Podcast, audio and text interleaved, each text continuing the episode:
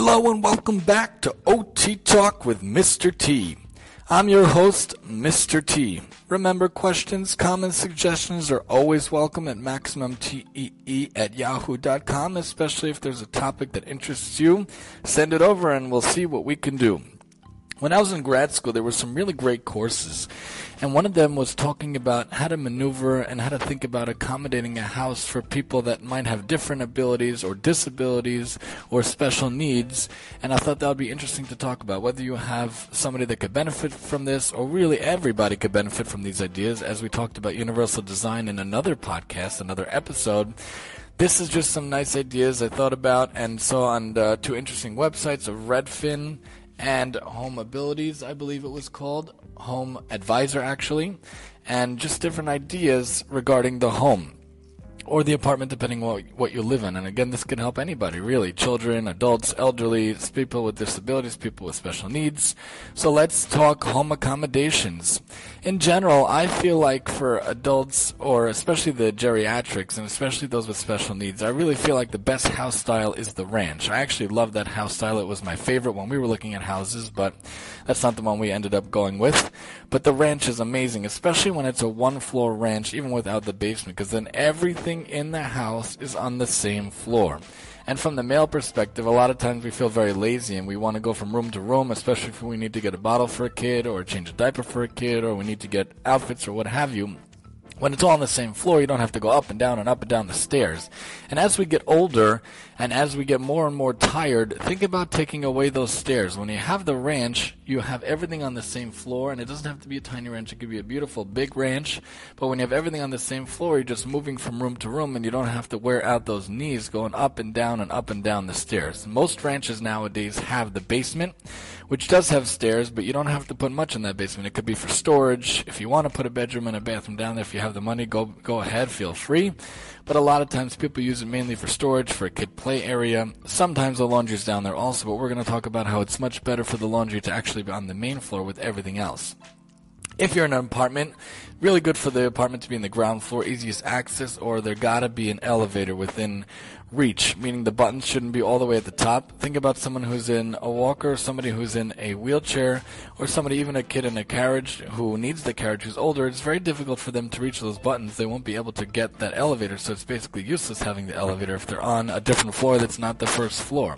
So we got to think about how we could keep it on those floors. So we got to keep about think about what floor is really best. But if a person wants a house, and it's wonderful to have a house, to have your own space with your own yard, that ranch is a really nice style. I remember going to my grandma's house when she went to a senior uh, senior living space and. Uh, active older adult community with my grandpa, and I loved her house. It was a beautiful area in Toms River, New Jersey. There was such nice houses, such a nice area. The electricity was underground, which I really think the whole world should do. I don't know why they don't. It's probably too expensive and it was so nice that it was clean, well kept, and every house style we saw, most of them really, were the ranch style, and there was no basement, so for the elderly it was really easy for them to navigate their environment. All the rooms were close to each other. The garage was attached with the same floor. I don't think there was even any steps to get into the house, which is really good, especially as they get older. It might be difficult to get in the house, so we took away the steps in that area, which was great, and everything was reachable without going up and down steps, except for the sunroom in the back. They might have had a step down, but that was really nice. So when we think about a house, how we can make it more accommodating for people, think about if there are railings, think about what the lighting is like. There should be adequate, well-lit lighting throughout the house, outside the house, and we're just using the term house, but obviously you could live in an apartment, a condo, a townhouse, but ideally we talk we talked to you already about what the best type of style in my opinion is.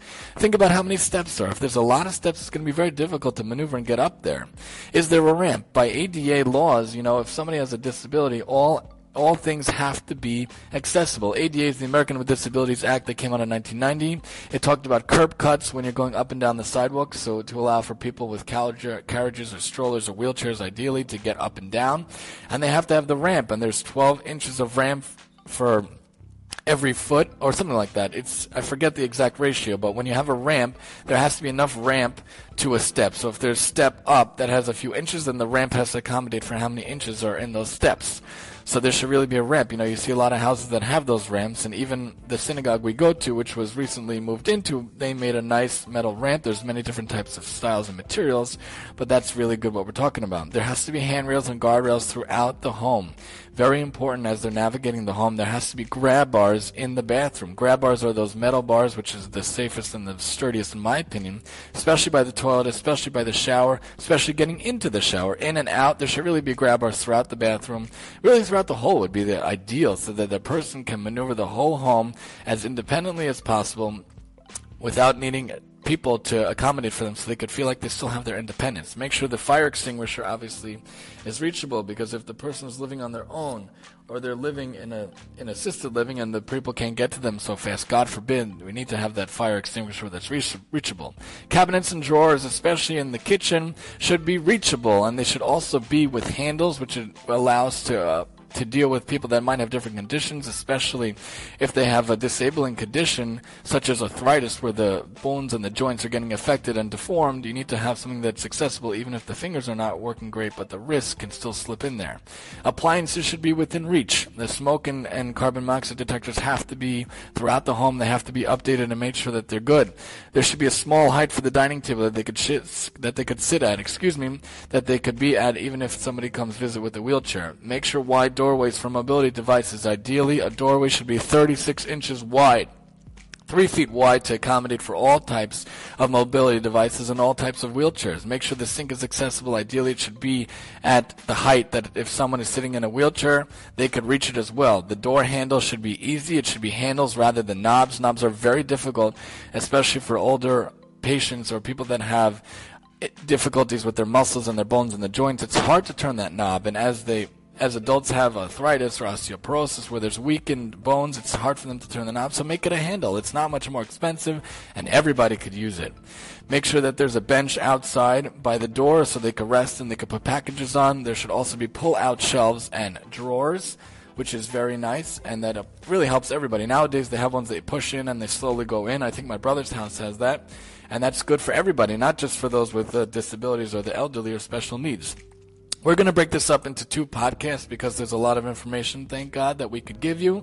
So we're just going to do a few more and we'll continue next time with home accommodations too.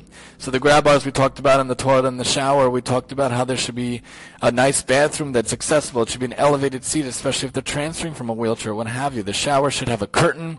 It should have roll-in ability. It should have a cutout so they could just go right in, not have to step over, which is very difficult and, and could easily trip people, even kids. You know, there should be a seat in the shower also and there should be non-slip mats as well. And when we're talking about the flooring, there should really be vinyl or there should be laminate flooring. That's really the best type. It's the cheapest and it's the easiest to clean. Tile is okay, especially in the kitchen and the bathroom, but think about how strong the, the tile is. Think about how difficult it is if God forbid someone falls in it. It's very unforgiving and it's very, it hurts a lot. Wood is okay, but it's more expensive, very hard to maintain. And in our house, at least with the kids throwing stuff around, it gets chipped and scratched very easily. So these are just some ideas talking about home accommodations. Number one, questions, comments, suggestions again are always welcome at MaximumTEE at yahoo.com. This has been OT Talk with Mr. T. I'm your host, Mr. T.